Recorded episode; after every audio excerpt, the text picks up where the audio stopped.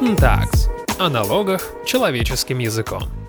Лето – чудесное время для отдыха, но нам расслабляться нельзя. В налоговой сфере столько всего произошло за последнее время и столько всего планируется, что нам остается только успевать анализировать все эти изменения и готовить для вас, дорогие слушатели, разъяснения. Сегодня мы затронем сразу несколько злободневных тем. Это и единый налоговый счет, и новые виды налогового контроля, и приостановление действия соглашений об избежании двойного налогообложения. В общем, будет насыщенный и полезный выпуск. И у нас в гостях основатель и руководитель группы компаний «Налоги и финансовое право» Аркадий Викторович Брызгалин и управляющий партнер юридической компании Tax Advisor Дмитрий Костальгин. Здравствуйте, коллеги. Всем привет. Добрый день. Аркадий Викторович, хочется задать вам первым вопрос. И это злободневный такой вопрос – единый налоговый счет. Знаете, похоже, в стране нет предпринимателя, который как бы не пострадал от этого ЕНС, в том числе, кстати, и я. Сначала общий вопрос вам. Что вы думаете по поводу всего этого?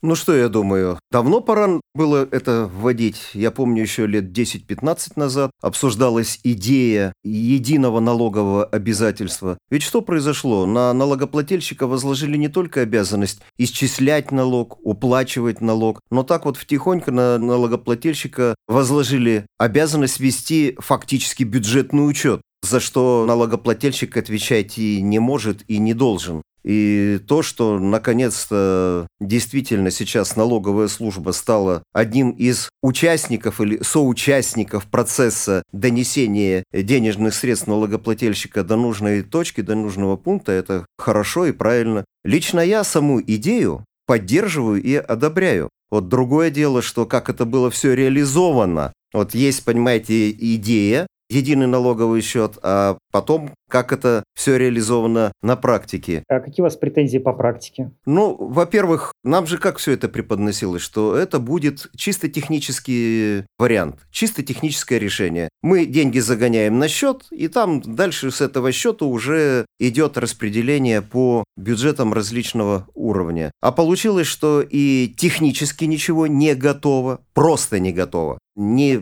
какой-то программистский инструментарий, ни взаимосвязи, телекоммуникационные каналы связи оказались неподготовлены, не работа личных кабинетов, но и все-таки возникает масса ситуаций, которые просто не проработались. То есть вот это непонятно, зачем нужная спешка, она привела к тому, что страна два месяца просто была в какой-то истерике. Застопорились целые бизнес-процессы, продление лицензий, получение актов сверок, справок о состоянии расчетов с бюджетом. И до сих пор у некоторых не решено. Поэтому, когда вводятся такие масштабные мероприятия, ведь фактически это была настоящая реформа по институту уплаты налогов. Все-таки требуется более доскональная и подготовка, и внедрение, и экспериментирование. И вот знаете, парадокс. Режим «Мой налог», вот этот налог на профессиональный доход, там уже 7 миллионов плательщиков, но он все еще в экспериментальной стадии. Вот все что-то еще экспериментирует. А единый налоговый счет, который затронул десятки миллионов плательщиков и физических лиц, и юридических, его провели буквально на коленке, состряпали за полгода и попытались запустить. Но понятно, все пошло под откос. Поэтому, если уж такой эксперимент, если уж вводить, то эксперимент, во-первых, должен быть побольше, во-вторых, он должен идти поэтапно, не сразу всех чохом в одно место загонять. Я бы еще и третье предположил, почему нельзя было ввести добровольный переход на единый налоговый счет. То есть, чтобы люди постепенно, осваивая эти технологии, все эти процедуры, взяли бы и нормально перешли, все, переходим. Если для нас это все делается, понимаете, нам же лучше будет. Так почему нас туда загоняют и не оставляют никакого выбора? Это как с самозанятыми. Почему так много? Удобный режим, практика показала, люди сами идут непринудительно. Конечно. То есть, если нам рассказывают, что это Спокойный так... и стабильный, и комфортный поставкам. Как... Вот, пожалуйста, вам тоже результат для контраста. Коллеги, а, Аркадий Викторович, но это все претензии скорее к технике. А вот по сути, вот некоторые юристы говорят, в частности, даже о поражении в правах налогоплательщиков. Вот про это вы что думаете? Есть ли оно? Ну, В каких-то моментах я согласен, конечно. До сих пор непонятно, что происходит институтом возврата зачета налогов. Был, по-моему, четкий, понятный механизм, как я возвращаю свои денежные средства. Да, немножко он был громоздкий, может быть, неповоротливый, но сейчас-то вообще с этим вопросом полное непонятно. То ли этот механизм есть, то ли его нету. А поражение в правах, так, э, понимаете, сейчас все списывается, а потом начинается разбирательство. Вот в чем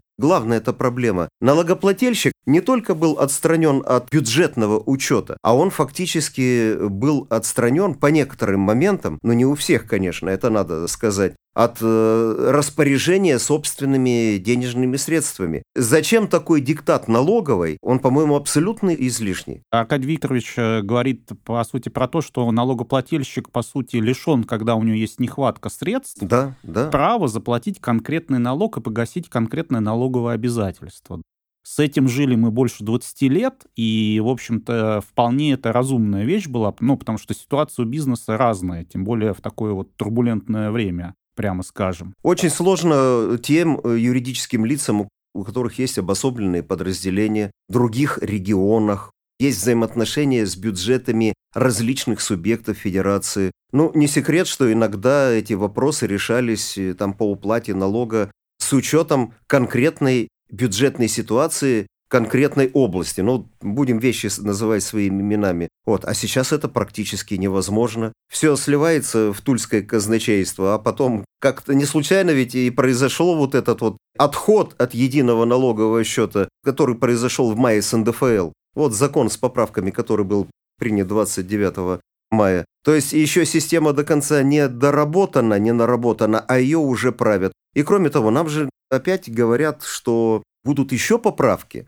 То есть э, эта система не так хорошо работает, как ожидалось. А тот же налог на сверхприбыль, он вдруг идет мимо единого налогового счета. Так подождите, подождите, если вы так хотели, чтобы он был, почему же э, начинаются какие-то исключения? Сколько будет этих исключений? Вот, поэтому у налогоплательщика возникают вопросы, а полной ясности по этому поводу нет. Ну, хорошо бы хотя бы то, что, во-первых, Федеральная налоговая служба пообещала не вводить каких-то принудительных мер санкционного и взыскательного характера к налогоплательщику. И, насколько я знаю, пока налоговая свое слово держит. Ну и, во-вторых, руководитель ФНС аж извинился перед бизнесом, на моей памяти это впервые, я 30 лет занимаюсь налогами, чтобы действительно ошибка была признана, и это свидетельствует о том, что ошибка будет исправлена. Вот хотя бы рождает такую надежду. А сам механизм, сама идея единого налогового счета, я в ней ничего плохого не вижу. Она абсолютно правильная и нормальная.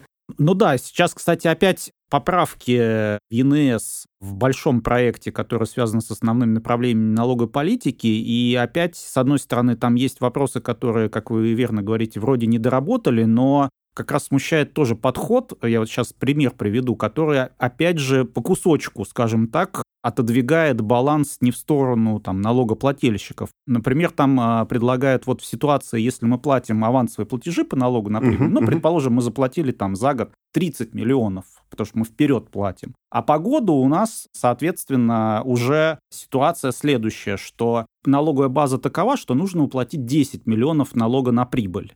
Соответственно, у нас 20 переплата. И до ЕНС мы подавали годовую декларацию, и у нас уже на следующий день 20 миллионов переплаты, я могу ее зачесть, попросить вернуть и так далее, так далее. Теперь поправки предлагаются нет, только после проведения камеральной проверки. Возникает вопрос, ну, во-первых, что там проверять? У вас угу. настолько все, вы говорите, автоматизировано, и сверить, сколько авансов было и сколько налога, ну, кажется, даже уже школьник может с калькулятором как минимум это проверить в данном случае. А здесь э, зачем это делается, да?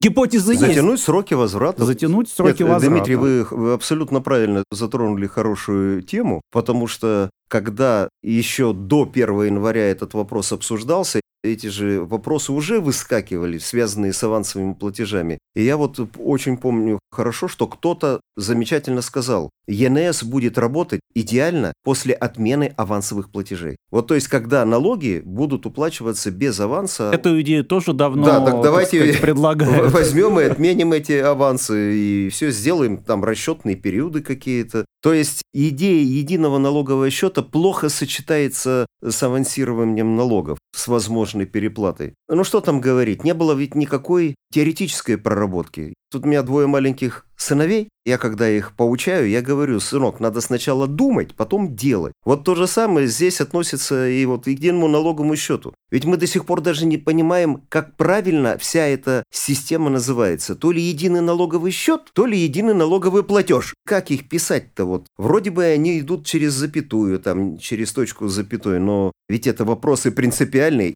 Как говорят китайцы, чтобы правильно понять, надо правильно назвать. А мы даже назвать это не можем. Вот результат такой, какой мы сейчас и имеем. Коллеги, у меня теперь есть один общий и сразу один конкретный вопрос. Во-первых, куда все идет? То есть какие тенденции вы наблюдаете сейчас в сфере налогового контроля? И сразу второй вопрос очень важный. Что в связи с этим делать бизнесу? Аркадий Викторович, давайте с вас начнем. Ну, мы видим ужесточение налогового контроля. Конечно, тут бесспорно. Хотя нам налоговая служба говорит, что количество выездных проверок снижается, что старается служба применять какие-то компромиссные варианты. Но я сужу по настроению своих клиентов, нормальных, обычных, добросовестных налогоплательщиков, Конечно, основная претензия, она касается, во-первых, допроверочного анализа, поскольку эта процедура изобретения налоговой службы абсолютно не предусмотренная законодательством. Во-вторых, затягивание сроков практически всех мероприятий налогового контроля. Правда, надо сказать, что сейчас получше стало обстоять дело. Все-таки налоговая служба признала критику и стала за сроками более-менее следить. Тем не менее, все равно выскакивает. Вот к нам недавно пришел клиент, у него акт от 15 января, а вручили этот акт ему 15 мая. Мы спрашиваем, так почему, где был акт все это время? Ну, инспектора разводят руками. Ну, вот так вот получилось. Ну, что это? Это вот э, такой момент. Ну и третий момент, надо отметить, это, конечно, процедура истребования документов. Она по-прежнему достаточно болезненная, она по-прежнему вызывает много нареканий, и хотя вот в феврале месяце Федеральная налоговая служба даже манифест приняла по этому поводу, разумные истребования, по моим ощущениям, ситуация не переломилась. Как по-прежнему истребовали, дайте нам все, мы имеем право, так оно и продолжается. Ну вот опять тоже недавний пример. У нашего клиента истребует огромный массив документов, в том числе платежные поручения на перечисление налога на доходы физических лиц. Вот спрашивается, зачем? Вот что вы там увидите? Налоги давным-давно в бюджете. Зачем вам понадобились эти платежки? Именно от нас. Ну, возьмите сведения в казначействе, еще где-то что-то. Заявляет, конечно, руководитель ФНС о том, что мы стараемся как-то в этом вопросе навести порядок и по допроверочному анализу, и по срокам и по истребованию, но пока я вижу, что как-то нервно работают представители налоговых органов. Может быть, на них давит бюджетный дефицит, достаточно серьезный, который возник еще с прошлого года. Вот. Но я уж не говорю про прочие частные вопросы, ну, например, допросы, которые превратились в один из главных доказательственных моментов в руках налоговых органов, когда допрашивают всех подряд, когда допрашивают э, с различными каверзными вопросами, когда пытаются опровергнуть очевидные вещи, доказать недоказуемое. Вот, по-моему, как-то надо более спокойно выходить на налоговый контроль и не превращать его в какое-то противостояние с налогоплательщиком, а именно, чтобы действительно налоговая служба была сервисной компанией. Не надо бороться с налогоплательщиками. Вот как-то вот мне так и хочется сказать. Вы ловите налоговых преступников, настоящих уклонистов, кто не встает на учет, работает в черную, выдумывает какие-то ужасные черные схемы. Но когда приходят на нормальное предприятие и сразу говорят, подайте уточненную декларацию, доплатите вот столько, вы можете, у вас деньги есть, я думаю, это абсолютно неправильный подход. А вот что в связи с этим подходом делать бизнесу, Дмитрий? Как-то адаптироваться? Добровольно с песнями? По законам э, уж там биологии и так далее, да, бизнес, безусловно, адаптируется. Вопрос в том, что, как э, Аркадий Викторович говорит, вот предпроверочный анализ, где, как добрым словом, в кавычках, тебя просят э, заплатить больше, чем ты должен, очень часто, да, то есть у нас даже, по-моему, мы уже обсуждали доклад счетной палаты, там интересная статистика, что, по-моему, кратно отличается целевая сумма, которая при предпроверочном анализе, то есть, условно, предполагают, что нужно доначислить 100, а по факту, ну, даже если он и должен платить, там, он должен заплатить 20. То есть заведомо кратно очень часто могут э, попросить, ну, за спрос денег не берут, как известно, да, а вдруг налогоплательщик заплатит, да, мы уже много раз обсуждали в ситуации как раз э, с каким-то действительно преступником, который должен 100, а у него просят 10, так он с радостью эти 10 отдаст, чтобы его дальше не трогали.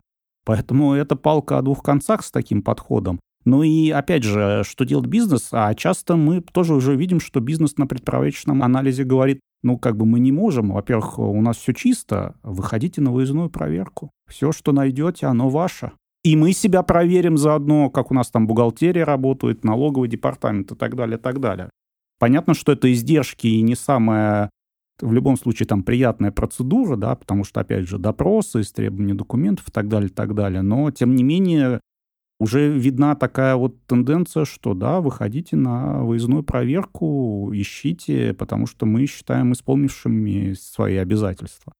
И здесь, кажется, вот такое узкое горлышко уже виднеется, потому что ресурсы не резиновые у службы, да, и вот этот подход, что если назначили выездную проверку, то это точно он должен заплатить по итогу. Но это в общем-то, наверное, такой уже подход, который себя несколько дискредитировал, наверное, в каком-то смысле. Ну, то есть, э, наоборот, выйти на выездную и показать, что у тебя бизнес обеляется, и он платит правильно, да, это вот как иногда с аудиторами иностранными, которые говорят, ну, как бы это нормально написать, что замечаний нет. Да, у нас, если аудитор, Аркадий Викторович, поправьте, если не прав, скажут, почему нет замечаний? Да, это же знаменитая шутка, что если нулевой акт проверки, это ничего хорошего нет.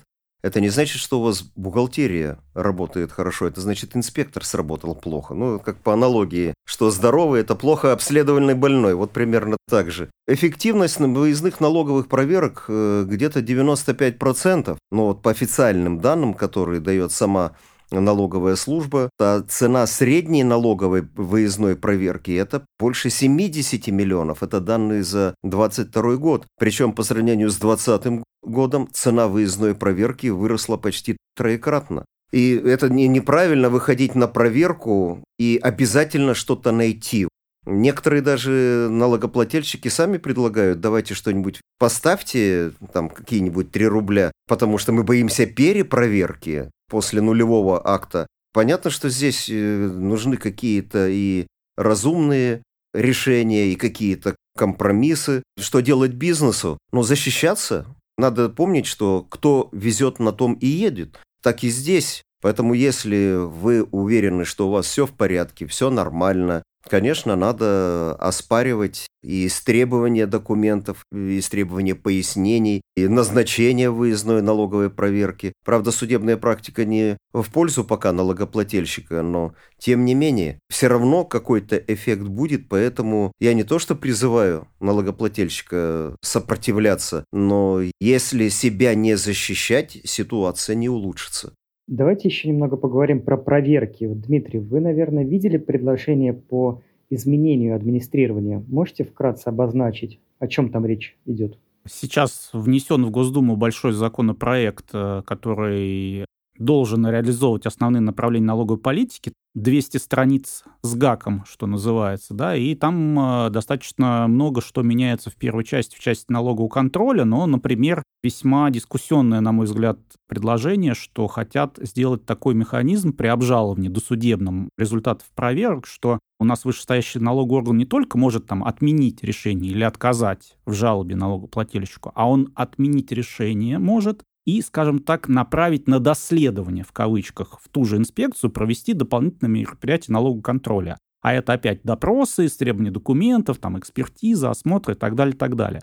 То есть получается, сразу возникает вопрос, а в каких случаях это можно делать? Авторы проекта молчат, потому что никаких оснований, в каком случае эта норма применяется, нет. То есть полная дискреция. И непонятно, какой целью служит это, да? То есть мы уже поговорили про сроки, это точно увеличит сроки проверок. То есть если, как юристы на сленге говорят, на новый круг отправили, да, когда суд там касаться направляет первую инстанцию, ты заново рассматриваешь дело. И, к сожалению, по российской традиции в пояснительной записке никаких пояснений, зачем механизм понадобился, для кого он, в каких случаях, ничего нет. Вот просто одно маленькое предложение, но оно сильно, кажется, меняет вообще расклад. Да, то есть, с одной стороны, опять же, если мыслить позитивно, можно сказать, что действительно это может быть ситуация, когда в пользу что-то действительно инспекция не рассмотрела. Но опять же, если уже вышестоящий орган видит, что в пользу, так ты отменяй в этой части, принимай в пользу компании.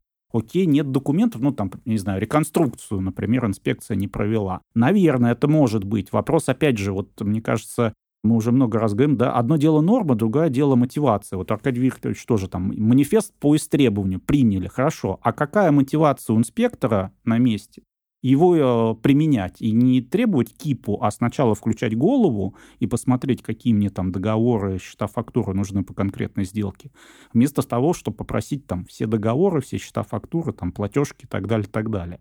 Аркадий Викторович, а вас что-нибудь зацепило в этом объемном предложении, которое внесено в Госдуму? Ну, я дополню вот по поводу того, что Дмитрий сказал. Я категорически против этой поправки, потому что для меня очевидно, если у вышестоящего налогового органа есть какие-то нарекания к работе нижестоящей инспекции, решение надо просто отменять, а не делать лазейку для исправления некачественной работы инспекторов. Поэтому зачем это, кому это надо и зачем это в кодекс вводить? Если бы это был какой-то механизм исключительный, я бы с этим мог согласиться. Так и сейчас, кстати, если уж налогоплательщик не спорит и не возражает и согласен, чтобы еще вышестоящая налоговая работу провело, да на здоровье, он может это озвучить, представить новые документы. То есть это уже и так существует. А введение это в налоговый кодекс это просто приведет в систему, что все налоговые, все апелляционные жалобы будут заканчиваться дополнительными мероприятиями налогоплательщика. И опять мотивация такая, что вам же лучше будет, это все делается для вас. Так нет, если уж для нас, тогда отменяйте, чтобы никаких сомнений у вышестоящей налоговой инспекции не оставалось. Что меня зацепило, но это все-таки то, что на протяжении вот уже сколько, четырех лет ну ладно, там 20 год был пандемийный, там другие проблемы были. Но за несколько-то лет-то можно было бы разработать какой-то регламент до проверочного анализа. Опять об этом никто не говорит. Как единый налоговый счет, мы видели, за полгода слепили и на всю страну обрушили. Быстро приняли решение. А посмотрите какие-нибудь резолюции налоговых форумов, налоговых конгрессов, Писем налогоплательщика с мест. Все пишут, наведите порядок с допроверочным анализом. Мы должны знать, что это такое. Должны быть какие-то гарантии, какие-то права, какие-то ограничители и здесь, и в этом варианте. Но сколько времени проходит, ничего не меняется. На этот счет, кстати, Аркадий Викторович достаточно часто слышатся аргументы, даже иногда от коллег, что наоборот не нужно регламентировать, потому что, а, тогда появится что-то пред-предпроверочный анализ, что все равно это гибкий механизм какой-то якобы нужен. Но и самое страшное, что оказывается какие-то страшные люди в погонах, когда в акте доначислено там 100 миллионов, а по результатам решения вынесено на 10, приходят и, видимо, с укором или очень серьезным взглядом смотрят на вот того зама или руководителя инспекции, который объективно рассмотрел материалы проверки и вынес вот решение, что да, да, начислять нужно сильно меньше. Вот э, как вам такая аргументация? Ну, я как юрист э, считаю, что ничего ненормативного быть не должно. И для меня любое ненормативное явление не имеет права на существование. Понятно, что все вопросы законодательством не урегулировать все равно остаются человеческие отношения, там какие-то вопросы морали, нравственности. Но мне кажется, здесь уже настоятельная объективная необходимость, чтобы появился какой-то регламент. А то, что его будут пытаться обходить, ну не надо обходить эти регламенты. Вот, вот и все, что я скажу. А что касается подозрений, или каких-то укоризненных взглядов представителей силовых ведомств. Ну, мне кажется, ну пускай они между собой сами разбираются. Нас-то зачем втягивать в свои разборки? Если есть подозрения в коррупции, ну давайте их посмотрим, что это за подозрение. Если налогоплательщик нормально пояснил, представил документы, все все увидели, и не 100 миллионов, действительно там 10 миллионов или 5 миллионов, а может быть вообще 0 миллионов, то ни у каких силовых ведомств к этой ситуации не должно быть никаких вопросов или претензий. Это же госорганы, они пускай между собой сами как-то работают, и включать какую-то межведомственную борьбу или конкуренцию того, кто финансирует их зарплату, ну, мне кажется, абсолютно неуместно. Каждый должен заниматься своим делом. Налогоплательщик должен заниматься бизнесом, экономикой, трудом, в конце концов, но налоговая служба должна закрывать э, пробелы, выявлять э, правонарушения, органы МВД выискивать преступников, если они есть, не создавать их, не придумывать, а именно выявлять. Ведь бизнес давно заявляет, что мы готовы выйти из тени и полностью платить все налоги, но что такое вообще налог? Налог – это расход для бизнесмена. Поэтому каждый налог снижает его эффективность. И если у вас есть такой расход в виде налогов, а у вашего конкурента такого расхода нет, то он более конкурентоспособен. Законы рынка, законы экономики мы не отменяем. Поэтому я много раз это слышал, когда бизнесмены говорят, мы готовы платить налоги, но давайте, чтобы тогда платили все. К этому надо стремиться, наверное. Что ж, коллеги, давайте под конец поговорим еще об одной нашей любимой теме. Это приостановление действий соглашений об избежании двойного налогообложения. Что вы думаете по этому поводу? К чему это приведет? Аркадий Викторович, опять-таки вам первому слово. Трудные времена рождают трудные решения. Нам, наверное, трудно вот сейчас прийти к какому-то выводу, подвести какое-то резюме, потому что это вопрос сугубо политически. И, наверное, не случайно, что вот столько времени уже прошло после того, как фракция КПРФ внесла законопроект о приостановлении. Ведь первые-то это же коммунисты заговорили. Потом уже Минфин и Министерство иностранных дел обратились к президенту. И все зависит от того, какую логику мы сейчас исповедуем. Если мы исповедуем логику борьбы, ну тогда, конечно, надо это все приостанавливать. Если мы все-таки надеемся как-то мирно сосуществовать, то не надо ничего отменять, ведь проделана гигантская работа за все эти 30 лет. Первое соглашение об избежании двойного налогообложения, по-моему, было подписано еще в далеком 1987 году. Была проделана колоссальная работа. Да, еще при СССР такие соглашения стали подписываться. Это ведь не просто изобретение бюрократов, вот эти соглашения. Это объективная необходимость для того, чтобы не было двойного налогообложения, чтобы с одного и того же дохода государства, разные юрисдикции не взимали дважды один и тот же платеж. Поэтому, конечно, сложно, когда западные страны, недружеские страны, ведут себя таким образом, как мы сейчас видим, и санкции, и поддержка наших оппонентов известно где. Понятно, есть желание как-то на это отреагировать и принять какое-то решение.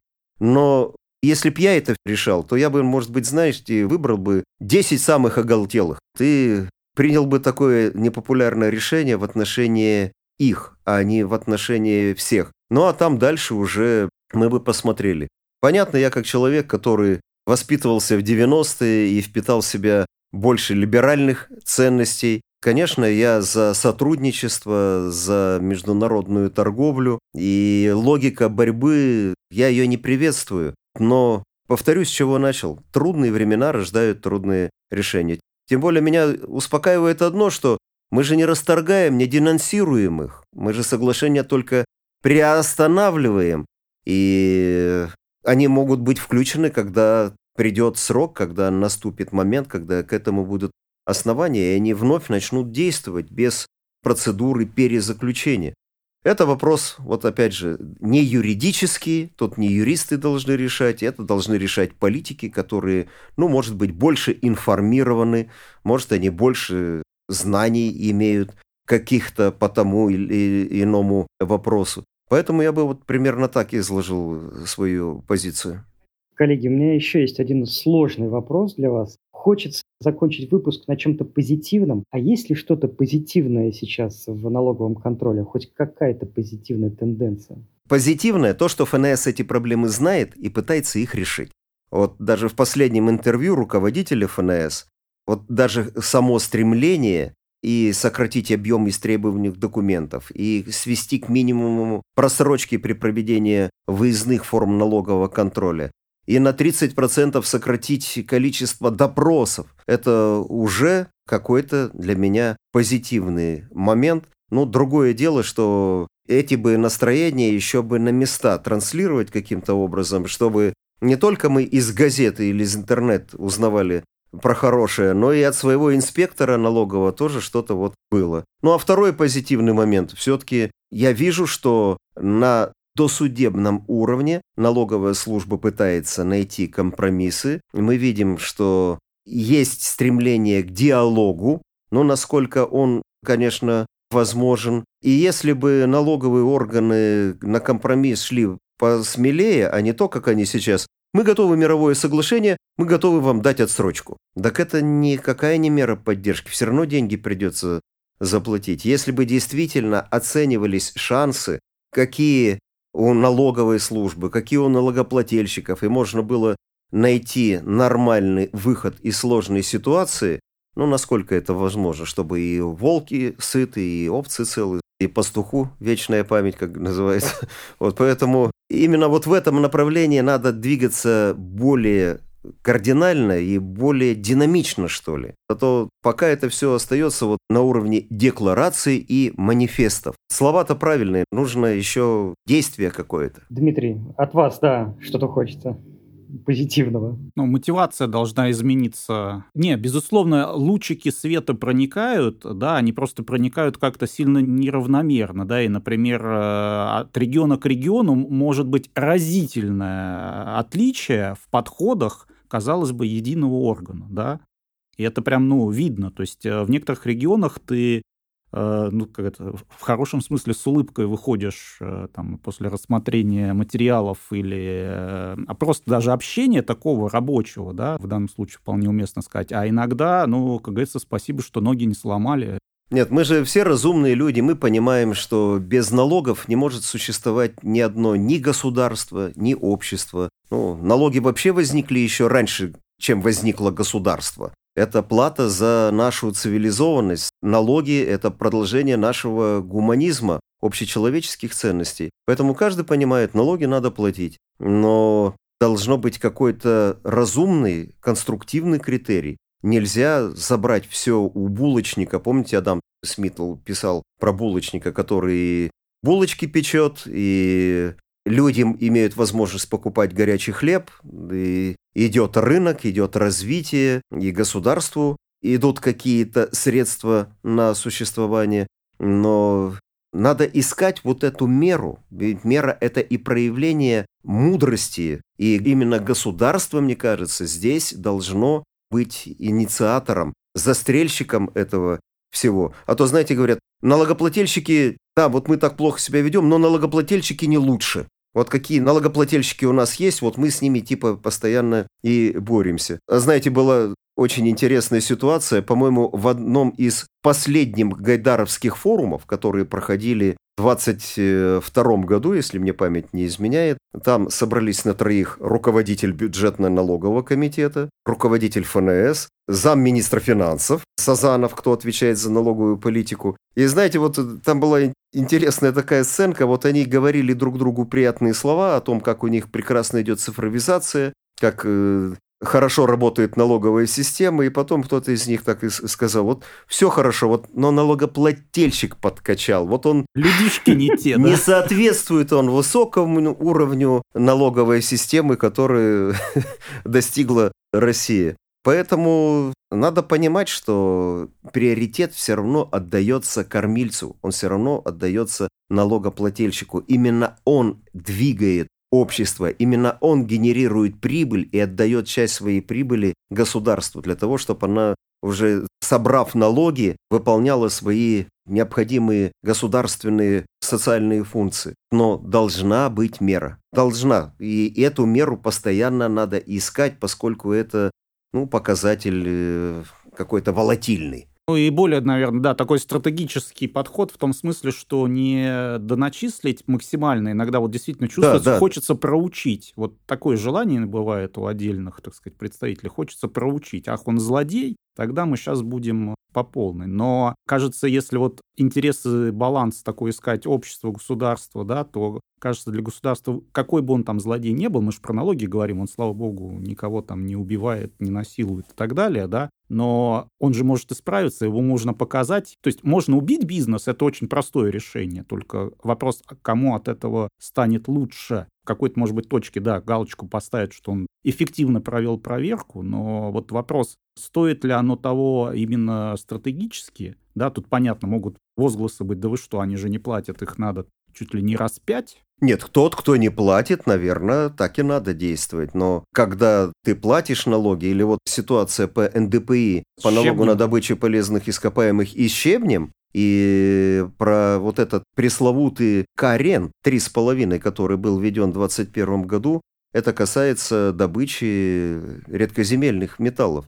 Так заводы просто останавливаются, рудники останавливаются, потому что их э, налоговая нагрузка вот так вот, мановение ока увеличилась в три раза. Это летят все бюджеты внутрикорпоративные, это ликвидируются рабочие места, и хочется спросить, а кому это надо? И зачем это делается сейчас в отношении налогоплательщиков? Надо же просто считать, но и просчитывать ситуацию на будущее. Конечно, этим сейчас занимаются полномоченные по защите прав предпринимателей. Судебная практика, к сожалению, идет не в пользу рудников. Но вот вам типичная ситуация, когда именно из-за налогов уничтожается не просто бизнес, а бизнес трудоемкий, производственный. Поэтому действительно поиск баланса он здесь необходим. Ну что ж, будем надеяться, что этот баланс, налоговый баланс, налоговая гармония будет найдена. А на этом мы будем завершать уже наш выпуск. Напомню, что сегодня мы говорили о тенденциях в налоговой сфере и разбирали разные вопросы.